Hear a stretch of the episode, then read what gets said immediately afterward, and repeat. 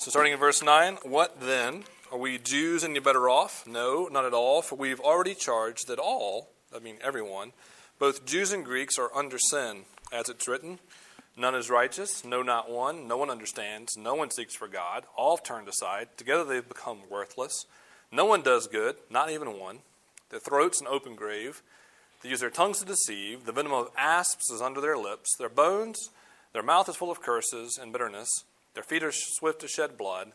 and their paths are ruin and misery. In the way of peace they've not known. There's no fear of God before their eyes. And now we know that whatever the law says, it speaks to those who are under the law, so that every mouth may be stopped, and the whole world may be held accountable to God. For by works of the law, no human being will be justified in his sight, since through the law comes knowledge of sin. But now, the righteousness of God has been manifested apart from the law, although the law and the prophets bear witness to it. The righteousness of God through faith in Jesus Christ for all who believe. For there is no distinction. For all have sinned and fall short of the glory of God, and are justified by his grace as a gift through the redemption that's in Christ Jesus, whom God put forward as a propitiation by his blood to be received by faith. This was to show God's righteousness because in his divine forbearance he'd passed over former sins. It was to show his righteousness at the present time so that he might be just and the justifier of the one who has faith in Jesus. Then what becomes of our boasting? It's excluded. By what kind of law? By a law of works? No by the law of faith. For we hold that one is justified by faith apart from works of the law. All right, if you would, let's pray together. Good Heavenly Father, we pray you show us wonderful things in your law. Lord Jesus, give us sharp minds to help us understand the good news of the gospel and our very need for it. We pray these things in your name, Lord Jesus. Amen. Well, Shel Silverstein is one of my favorite poets have a very high aesthetic as regards poetry. And uh, this particular poem I'm going to read to you is Hippo's Hope. And I'm going to make a fool of myself because he made this almost impossible to read in public. But I'm going to try anyway. It has something to teach us. There once was a hippo who wanted to fly. Fly heedy, try heedy, my heedy, ho. So he sewed him some wings that could flap through the sky. Sky heedy, fly heedy, why heedy, go. He climbed to the top of a mountain of snow, snowady, slowady, oh huddy hoo, with the clouds high above and the sea down below. Where Heidi, there Heidi, scare Heidi, boo. And now, Silverstein does something very interesting. He stops mid poem and gives you three alternative endings. So this hippo is on the top of a mountain wearing sewed on wings, and there's a happy ending, there's the chicken ending, at which he looks at the sky above and the sea below and turns around and goes home and drinks tea instead. And then there's the unhappy ending, which we'll read together. So, and he leaped like a frog and he fell like a stone. Stihidi, lo, no, stone hadi, lone hadi, own hadi flop. And he crashed and he drowned and broke all his bones. Bones hadi, moans hadi, groans hadi, glop. Yeah. Have you read his story of the little engine that could? It sort of ends like this too, by the way. It ends up in, I think he calls it engine hash at the end of it. Um, why the why they pick the sad one? Well, some of you could say it's a reflection of my personality. uh, but uh, the the thing is called Hippo's Hope. The name of the poem is Hippo's Hope, and uh, any reasonable hope requires a foundation and an anchor. Uh, this is something that Jean Paul Sartre famous French existentialist and novelist, really wrestled with throughout his life, and especially at the end. About a month before his death, he declared that he was so strongly resisting the feelings of despair that every day he would say to himself, I know I shall die in hope. But then, in profound sadness, he would confess, But hope needs a foundation. There's really no foundation for Hippo's hope. I mean, come on, he's not going to fly. So, um, yeah, he ends up in, in hippo hash at the bottom of the ocean. Uh, what we're going to find today in this text, and if you've been following along, you'll see what Paul's been doing. Uh, there's a grand indictment going on. He starts in chapter 1 with the pagan nations that don't know the Jewish God and basically says they know something about God, they've suppressed the knowledge of God, and this is what's happened to them as a result. And then he begins in the next chapter with the moralist, regardless, regardless of whether they're Jewish moralist or Greek, Roman, barbarian moralist, all the same, they take the law judge others by it, and then ignore it themselves and do whatever they want. And then he goes on to the religious moralists and say, You know the law, you break it. And basically, he's drawing everyone together into the courtroom of judgment, and he ends with verses 1 through 9, or 9 through uh, 20 that we read, which is not a very pretty picture, right? It's, it's quite the indictment. And what we find is all of humanity is on trial without exemption. They're all guilty without excuse. And the text actually ends with God saying, through Paul, and the moment will come when the, when the prosecutor has finished his conclusion, and we will each have the opportunity to stand and make a defense for ourselves, and we will say nothing.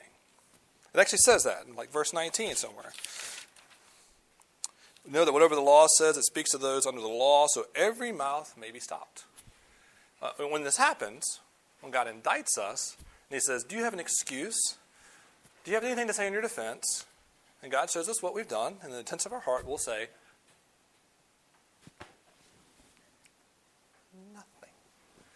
Because we'll know it's true. And frankly, I mean, this, this should be about the most hopeless situation you can imagine. Like, I know I'm guilty, and now what? And what we find in our text is actually a remarkable hope that because of what God has done out of love in Jesus, we can have hope. Because of what God has done out of love in hope in Christ, we can have hope. Uh, I'm going to talk about faith, hope, and love. For those things, those qualities. I'm going to switch the order and talk about hope, love, and faith, and talk about love the most. So we're going to talk about hope first, and then love quite a bit more, and then talk about faith at the end. And frankly, at this point, just having read 9 through 20 or so, there's really no reason to expect hope. Hope is unreasonable. Uh, there's no reason we should deserve hope. The text basically summarizes that we're ungodly. We it begins this way. We don't love God and we don't fear God. We don't really love him as we should. We're supposed to love him with heart, mind, soul, and strength, and we don't. Instead, we worship ourselves. And sometimes we believe in God, but we really are trying to co-opt him to help him help us do what we really want because we're what's most important to us. And we're unrighteous, meaning we don't love others well. And God has equipped us with minds and tongues and hands and feet for serving others and serving Him. And instead, we employ those things to do what we want, which does not serve Him and serve others. And so, in the end, we're defenseless. And verse 23 sums it all up. It really does sums it all up. You hear this verse quite a bit, perhaps. All have sinned and fall short of the glory of God. It's a very simple summary of the courtroom scene. God the judge is holy, and everyone else has fallen really short of that. In 1991, during the summer, there was perhaps the world's greatest ever uh, competition in the long jump. And it's because of who was participating. Uh, two men in particular, Mike Powell, current world record holder, it's been 22 years, and um, Carl Lewis, who, despite not having the world record, is probably the world's greatest long jumper. He has eight of the longest jumps ever. Purportedly, he actually jumped 30 feet once, which would be nine inches beyond the world record. And they had a competition wherein they broke the world record three times in this competition. And Mike Powell made the most amazing jump ever, in which he jumped eight inches beyond his uh, personal best and broke the world record. He won it. Now, um, now I want to take you to a different place, and that's the Grand Canyon. For two reasons. One, I'm stealing an illustration and making it my own. And two, the Grand Canyon has been on my mind because I've been talking to Christina Yilti's mother. So Christina, whom we talked about earlier, and we'll pray for her later, she actually let's all say hi to Christina. Everyone say hi to Christina. Hi, Christina. That's right. We love you, Christina. So I'm going to make her listen to that. Um, she's from Arizona, and they hike the Grand Canyon twice a year. Uh, they go in May, and they hike just down and back. In October, they actually hike down all the way through and up the other side. I was talking to her mother about how I would never ever do this because I don't like this kind of suffering. And I inquired further into the details, and they start at 5 in the morning because it gets to be 110 degrees on the bottom, even in October, and it's 18 miles across. One mile down, 18 miles across, one mile up. So now to blend the, the metaphors, uh, let's, let's take the long jump and put it on the edge of the Grand Canyon. And whether you're Mike Powell or Carl Lewis, or as the first person I heard this illustration from said, two ton Bubba, Whether you're the greatest long jumper in human history, no one's ever jumped further. Or two ton Bubba, who gets a head of steam and simply just rolls off the edge of the cliff. you all fall woefully short. The chasm between our efforts and what's required of us, which is righteousness, is beyond 18 miles. No amount of human striving will get us to the other side. And that's what he's doing here in 9 eh, through 18, leading up to 20 and 21. Basically saying, by works of the law, that is, by your efforts, you can never be righteous enough. You can never measure up. In that sense, any hope we have would be completely undeserved. And what we find next is completely unexpected. In verse 21, we actually see a sliver of hope with this interruption. Like, who likes to be interrupted? Anyone?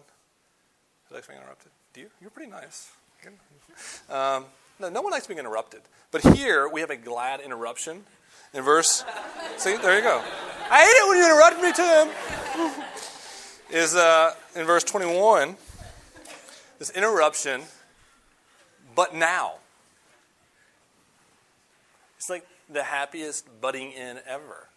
Into the midst of this uh, indictment where there is no hope, it seems God Himself, in the midst of our silence, speaks and says, But now.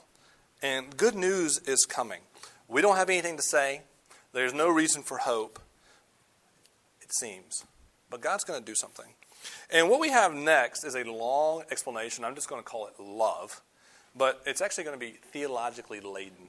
Now, uh, I'm going to I'm going to do something a little unusual here. I'm going to apply this before I actually teach it. Usually, I tell you something and then say, "This is what you do with it," and that's fitting. Here, I'm going to apply it and then tell you what it's about. That's a little strange, right? Well, this is why. I'm going to talk about love and God's love, and I'm going to talk about it in some in in depth, detailed theological analysis.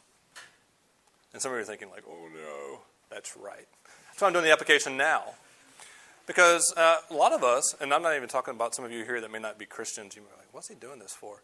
Uh, some of us have grown up in traditions in the faith where we think it's just really easy to love God. And perhaps it is because you're a nice person. You just sort of naturally love God. You know God loves you, you love him back. Well, what often happens is every other part of your life and your brain is growing. You're learning accounting and bio- biological engineering, and you're learning how the world works and the solar system works, and your physics brain is being expanded. Meanwhile, your faith is still the faith of an eight year old. Like you, you haven't struggled. You hear words like propitiation, you're like, that's five syllables. Shit, don't want that. and we're going to encounter that word. Every other part of your life, you know you got to struggle to understand and appreciate. And what I want to tell you now is if you really want to understand how much God loves you, if you really want to grow in your love for God, you really got to understand what He's doing or what He's done. And Paul's going to tell us, but he's going to use some big theological words to do it. And if we really want to know the nature of God's love, we need to be willing to wrestle with that. So that's the application. Follow me as we wrestle with it. Don't tune out, phase out. So, uh, first of all, it's love because there's some hope. Anything that happens at this point is undeserved it should be over. Like the indictment's been said, we've got nothing to do, we have no defense, and yet there's hope. And there's hope because God loves. This is John 3:16. God so loved the world, he gave his only son. The only reason God gave a son is because he loved the world, not because we deserved it, not because we were nice, not because of anything. He just loved. And this text sort of begins in the same place. Because God loves, he gave a son. Only there's more detail. We see the Father's love in verse 25. In this, that God put forward as a propitiation by his blood the person of Jesus. Okay. So God shows his love in that he puts forward Jesus as a propitiation. And you're thinking, what is, what is that? And some of you know, and some of you don't. And that's okay, because it's a word no one ever uses. It's only used one other time in the New Testament. And the short definition of this is it's a sacrifice of atonement that appeases wrath. And already some of you should be like, ooh, I don't like that. God's wrathful. He needs appeasing. This sounds like the drunk, abusive father who falls off the handle and smacks someone, and the older brother jumps in to appease his wrath. And uh, that might be your only association with this kind of thing. Or this sounds like some kind of uh, animalistic, pagan sacrifice thing. Uh, this is different in this sense. Uh, God, in all his emotions and actions, is perfect. He's the only one, perhaps, that can be perfectly wrathful. And he is. His wrath is always directed towards evil. God in this text is just, completely just, all the time. That's part of the issue. He's just, which means we should get what we deserve, and that's not good. So uh, he is executing his wrath perfectly, and uh, he is appeased. That's the other part. Most of the time, we think about this kind of idea of appeasing a God by some kind of sacrifice. And who brings the sacrifice? It's us. Got to go get the calf, or maybe even my child, and appease the angry gods. Here, it's God who makes the sacrifice. It's God Himself who goes and finds the necessary sacrifice. And what He gives is the most costly thing He has it's His Son, which is the most personal thing He loves. In fact, it's a very personal, costly sacrifice to Him. This is about the most loving thing God could do. God is appeasing His wrath by giving of Himself. This is the nature of His love. And don't think, I've heard some people say this is cosmic child abuse. Uh, well, I'll address that now. Uh, the Father, out of His love, is willing to give Jesus for us in order to appease God's wrath. But Jesus does it willingly. This text is about all the work that Jesus does. And he's a propitiation by his blood, meaning Jesus willingly goes to the cross. If you're familiar with the, the Gospels, and even if you're not, there's a scene before Jesus goes to his death, which shows that the crucifixion was not some tragic accident in history. He knows what's going to happen. In the garden the night before, he goes and prays, Father, I really don't want to do this. I know there's a cup of wrath of your punishment on sin to be drunk, and I don't want to do it. I know what it's going to be like, and I don't want to do it. Yet, if you want me to, I will. And so Jesus gladly accepts, painfully, but truly accepts the Father's will and goes to the cross. Jesus goes to the cross because he wants to. This was the plan. And this shows us Christ's love as well that Jesus willingly goes to the cross and bears our punishment. To give you a more modern example of what this is all about. Uh, in 19, not very modern because you weren't born yet, but in 1987, uh, Northwest Flight 225 to Tempe, Arizona crashed shortly after landing. It crashed onto an interstate, and uh, it killed everyone on board except for one child named Cecilia. Cecilia was a nine year old girl, and she was found wandering around the interstate. And initially, when people found her, the, the responders found her, they thought she must be a confused motorist or passenger uh, as all the traffic was backed up.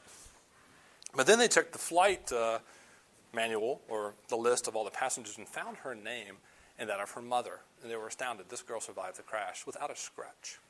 And then she told them the story of what happened, and it was even more amazing. So shortly after takeoff, Cecilia heard a loud bang. And uh, as you would expect if you've flown at that point, uh, compartments opened and the oxygen mask fell down. And uh, immediately afterward, the plane careened to the side. Everyone started screaming. And uh, as the plane began a rapid descent, as everyone's sort of losing their mind, Cecilia's mother calmly gets up.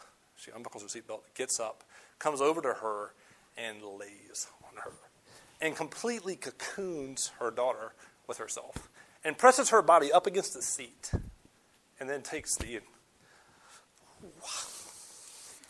You weren't supposed to do this to me, story.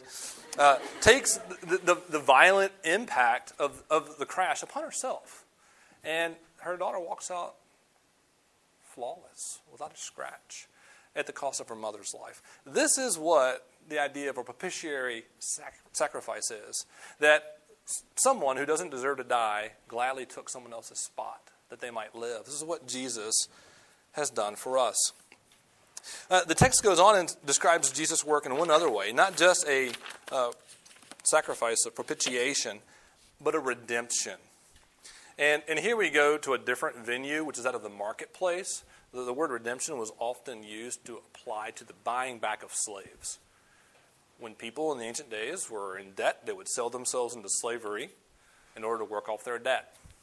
And the idea is, here is of someone in great debt, unable to free themselves, and someone coming and purchasing them. Now, this requires a couple things. It requires someone to care enough to purchase them, and someone to have the assets to do it. And the picture here is that we have a tremendous debt. A debt. You know, the, right, the, the currency of heaven is righteousness, and we're bankrupt. Jesus comes and lives life perfectly and has an infinite amount of righteousness. And because he loves us, he decides to pay our debt. He pays off our debt and gives us his righteousness in the end so that we have his full credit. The summary for all this is in verse 24. It's the word justified. It's an important word. All these words are important. Justified may be the most important. It's that God Himself, seeing what Jesus has done for us, seeing our faith in Jesus, then declares us to be completely right. Knowing we're guilty, knowing we have a great debt, knowing we deserve wrath for our sin, looks upon us, sees us forgiven because of what Jesus has done for us, and then grants us all of Christ's righteousness and treats us that way. That's, just, that's justification. It's the very center of Christianity. And if you don't understand it, you're not willing to wrestle with it. You're not willing to wrestle with the very heart of what Christianity is. Now, I beg you, if you really want to know what God's love is, this is, this is where it lies right here. Uh, I've told this illustration a couple times because I really like it and I really want it to be true. Um, so it, it, runs like this. Uh, I have really good, I have really good credit. I have a really good credit score. I'm about as proud of it as just about anything in my life because um, I really don't deserve it. and the way it works is like this. So we got married and we had debt, and we happened to get married at a time where you could get 0% cards really easy. So we got all these 0% credit cards, which you can't find now. And we transferred all our debt onto them and paid it off and never paid a dime in interest. It was great. And then we, yeah, I know, it was amazing. So we were like, what? And I have my, my student loans were at 2.3%. No one throw anything? It's not my fault. I didn't do it. So, uh, and then we began to purchase everything on credit cards and pay our balance every month.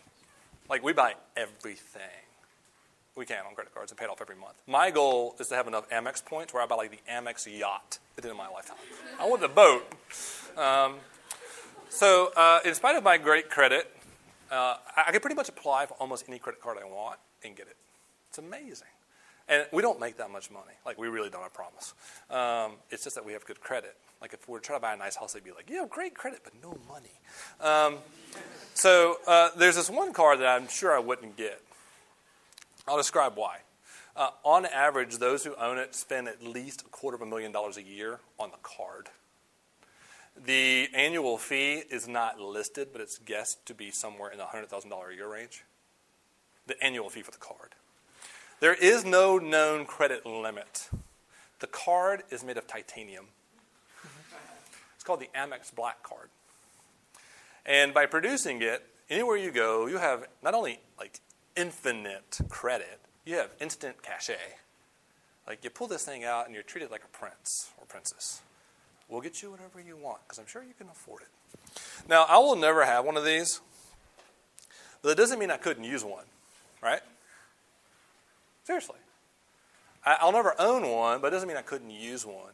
So imagine a scenario in which, after a large group, I say, hey, y'all, let's all go out. Let's go downtown to the Hyde Park Steakhouse, which I really like. It's really nice. Can never afford to take you there. But we do it, and we run up a tremendous bill, like multiple thousands of dollars. We, the carrot cake's like this big. We'd like 30 of those, please. And we just throw it at each other because it's fun.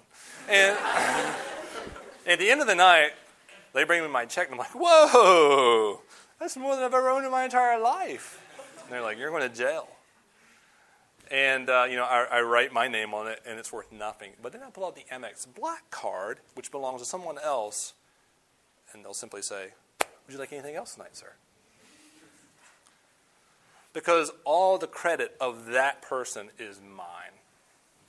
And that's the picture here. That's the picture here. I of myself, I don't deserve forgiveness. I don't deserve the canceling of my debt. I don't deserve infinite righteousness. But because I put my faith in Jesus, Jesus writes his name over me. God sees me, sees my debt canceled, and treats me like his son in his infinite righteousness. That's justification. And it's beautiful. It's the heart of Christianity. Now, um, last we'll talk about faith. And uh, because of God's love, because of Christ's work, we have good reason to trust.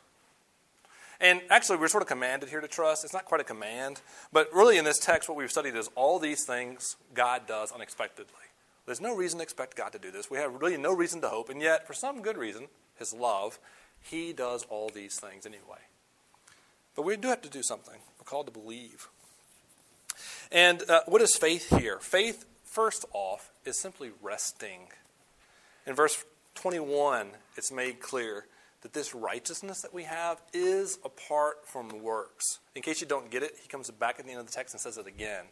The righteousness we have is apart from works of the law. That means your performance morally has no standing before God. You cannot please Him by your moral efforts and strivings. That's not the way to do it. In fact, that's insane. Uh, frankly, what we often are trying to do with our moral efforts is leap the Grand Canyon. I'll just try again. Crash. I'll just try again. Crash. You're just never going to do it. Uh, instead, we have to rest in the righteousness of Jesus that's been achieved for us. We rely on Him, we rest in Him, we put our faith in Him, that His life and His death have achieved all that we need to be right with God. And that this faith is actually reasonable. I was talking to someone earlier in the week, and I was talking about faith, and uh, they said, you know, like the like the leap in the dark kind of faith. I'm like, no, not like a leap in the dark.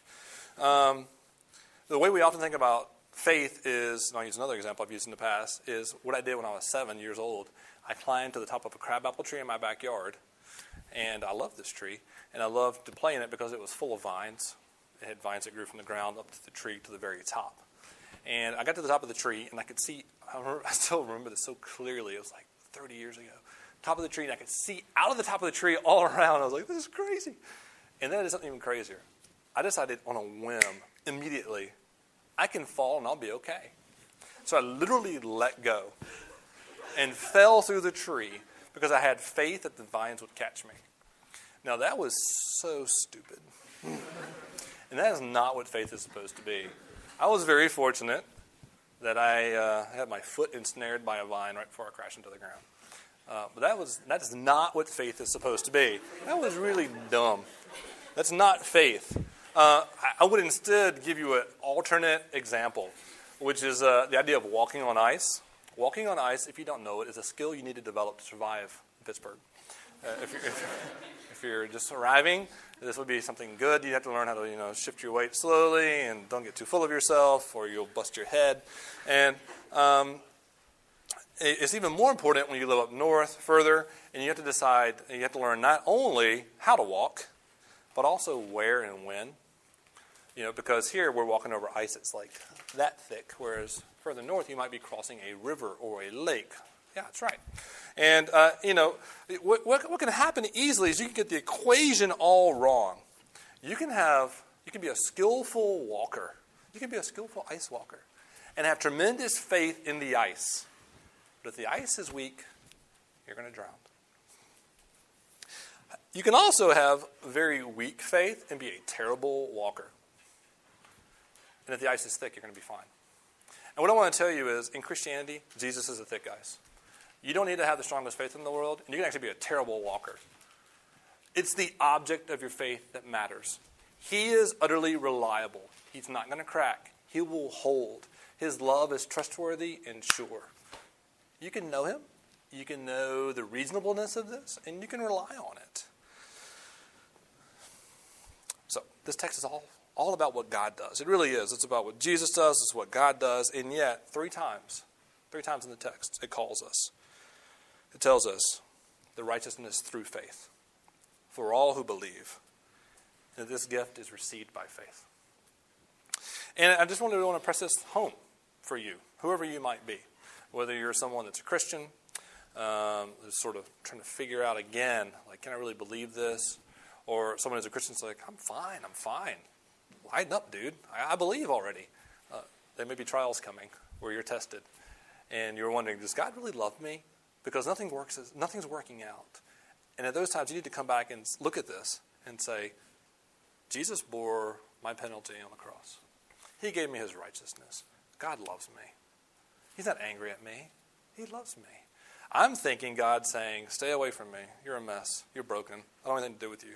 No, God's saying, You're my beloved child. I've given my son for you. Come here, child. Come to me. That's your story, hear that. That's what Jesus is for you. That's what Jesus has done for you. And if that's not your story, you're not a Christian, you don't, or you don't know if you're a Christian, or you're confused, trying to figure out what this is about, uh, what I want you to know is I'm not pressuring you at all. No one here should. If anyone here pressures you, I want to know it. Instead, what I want you to know is what I've explained to you is the very heart of Christianity that God is knowable, that God has acted on your behalf in order to make you right, and that Christianity is not your performing to make God happy. Instead, it's God performing on your behalf in order to make you right with Him. If you'd like to talk more about that, I'd love to meet with you. Talk about how God makes us right because He loves us. I, uh, yeah, I'll share this story. Uh, one of my bosses was sharing this summer how he was driving through his neighborhood. And as he was driving through the neighborhood, he noticed one of his uh, neighbor's house was, on fire. This is about 5:45 in the morning. He noticed the very early flickers of flame around the interior window. And uh, by the time he actually walked, he was walking, I think. By the time he was, got to the house, the, the, fire had already spread through the interior of the room. And uh, insanely, first thing he actually called the fire department like he should. Uh, and then insanely, he got like a garden hose and started spraying it. And, and then, like 30 minutes later, no, like five minutes later, the, the carport doors open and the couple come out that own the house. And uh, they're freaking out. She's actually reasonably composed. This couple in their 50s. He's freaking out.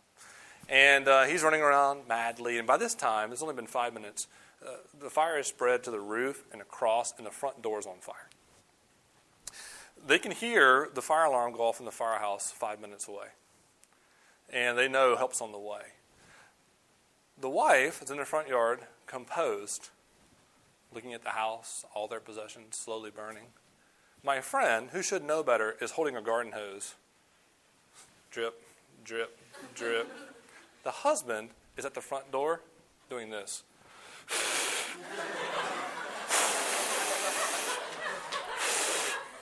desperately trying to put out a fire. The guy's probably a banker or a lawyer. He's probably brilliant. Garden hose. trying to put out a fire while the experts are coming. At some point, the wife comes over and very lovingly just grabs her husband and pulls him over honey, it's okay. She actually had to come over and grab John and be like, you can stop now. He's like, oh, yeah. fire department comes. This is like a four alarm fire. It's a huge disaster. They put it out in 30 minutes. And what this text is telling us is by our moral efforts, by our moral strivings, by trying to keep the law to please God, we're doing that. There's no hope in that. None. It's, it's actually insane. It's crazy to put your faith in that. The reality is, help is coming. It has come in the person of Jesus, and He's done everything that needs to be done. So you should put your faith in Him. Let's pray together.